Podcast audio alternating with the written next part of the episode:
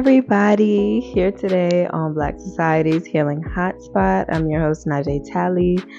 And you're probably already wondering what is so different about today's video. We're experiencing technical difficulties, and because of that, we're trying a new method just for the moment, or maybe for later on when we do interviews on the go.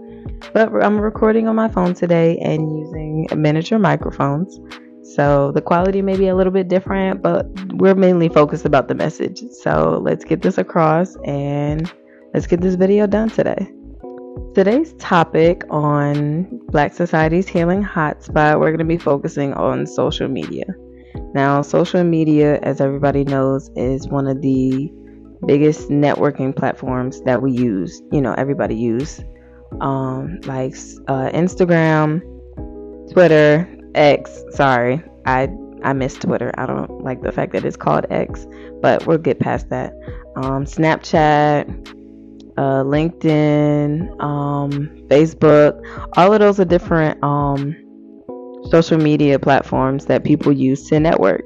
So when a message comes across, everybody is able to see it, you know, respond to it, and you know, get the message across so everybody can stay in contact with each other or give updates, etc., etc.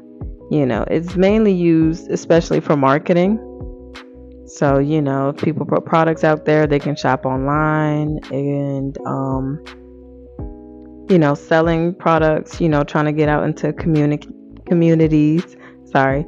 There are a lot of pros and cons to social media. Now, the pro is, as I said, marketing you know, or trying to send a message out to people. But the con of that statement would be, you know, using or putting out certain negative messages and influencing people, which of course is similar to music, but that's another topic for another day. But um yeah, social media has a lot of pros and cons. You know, it's great for networking, you can communicate with others, you know, distant relatives or whatnot are still able to see what you do but, you know, the, another con would be, you know, cyberbullying, you know, trolling people and, you know, saying negative commentary or, you know, putting people down on the internet. It's common. We see it all the time. Um, a prime example of that would be like big news or like um, the shade room.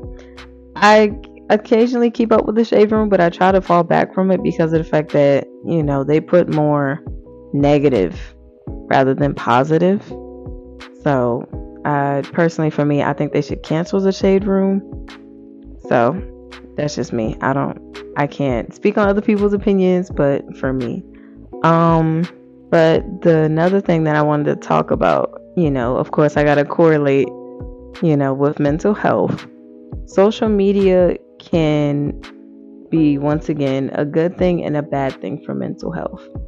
Because when you're trying to talk about mental health, you can put that message out there on social media and spread it to those who need it, which is what our goal is to do. You know, to make sure that people know that they're not the only ones that experience certain things and that, you know, we, you know, can get through it together. You know, or some people can't pay for therapy. Therapy is expensive. So, this could be our form of therapy. You know, communicating our feelings or just talking about it amongst each other.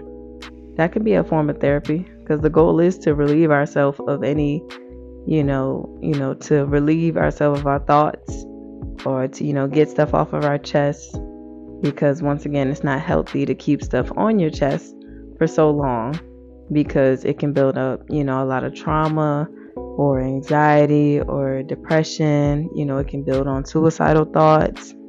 So it's very much, um, it's very healthy that you express yourself to rather a friend, family member, a therapist, whoever you need. And social media can be that platform that people can express their feelings through, which, you know, different versions of that will be like vlogs where people show their day to day lives you know, going through and do affirmations morning, midday, night. There's different ways social media can be used. And for the negative part of mental health, it's more like when people do speak about their feelings, other people may not grasp it or they may take that as, you know, I in a way I feel like they would like it's kind of hard to explain, but I got the idea. If when it comes to mental health online, some people would um, say that they need to get over it. Make they will make their feelings, whoever is speaking, irrelevant, and just say that it's not as important. You can just, you know, get up and keep going without actually addressing the problem at hand. At hand, and that's a big problem. That's why mental health is not as known as it is today, especially in the, you know, previous generations. Because when people like our age tell our older folks that we're very depressed and you know some people need antidepressants or certain medications to cope with it they just see it as why can't you just get up and move on with your day? Or you know it's not a big deal. It shouldn't be affecting you this bad. You know that's it's not healthy. And, you know, that's, you know, what some people do online for people expressing their personal feelings and thoughts or just, you know, talking about themselves. They can get bashed for that because other people have opinions, which people are entitled to their opinions. And the speaker itself cannot, it, the speaker itself has to know how to flip that negativity into positivity. But it's still the simple fact that people can be very rude, online and you know it's also not safe. If we're okay another part of social media that i want to add is the safety of it. Because you have public accounts where everyone can see it like all over the world and then you have you know for safety precautions if you want to you know not have any stalkers or anything like that then it's a private account that you um that you definitely want to have to protect yourself and you know don't want people stalking you or um, creeps you know trying to do any harm to you you don't want it's not healthy. We don't want any of that. So social media has definitely changed over the years in building more like security. And also there are scammers and hackers and they can get very annoying you know. Can't even have an account without somebody hacking it you know. Not saying well that's happened to me before. I had a facebook account that got hacked. So definitely be aware of certain links. Don't click links. If somebody sends you a link um you know uh be careful when you go on shop markets and whatnot like facebook market be careful with that. Um instagram you got to be careful with certain links. A lot of people really do some weird stuff on instagram. I'm not going to go into full detail about it but that's another negative side to social media is the fact that it can get really weird and some people are very weird but through social media i feel as if for the people that want to aspire to do great or to get messages out that can improve communities you know all over or you know renew um, renew towns or you know work with groups you can do that through social media or you know starting off like new businesses, people put it on social media. You get it right, you know, put out the right information, you uh, advertise it right, and usually social media will come through for the positive people, and they'll um they'll work together to you know continue to build you up and whatnot. And so that's the goal of Healing Hotspot. I really want my goal overall for Healing Hotspot is to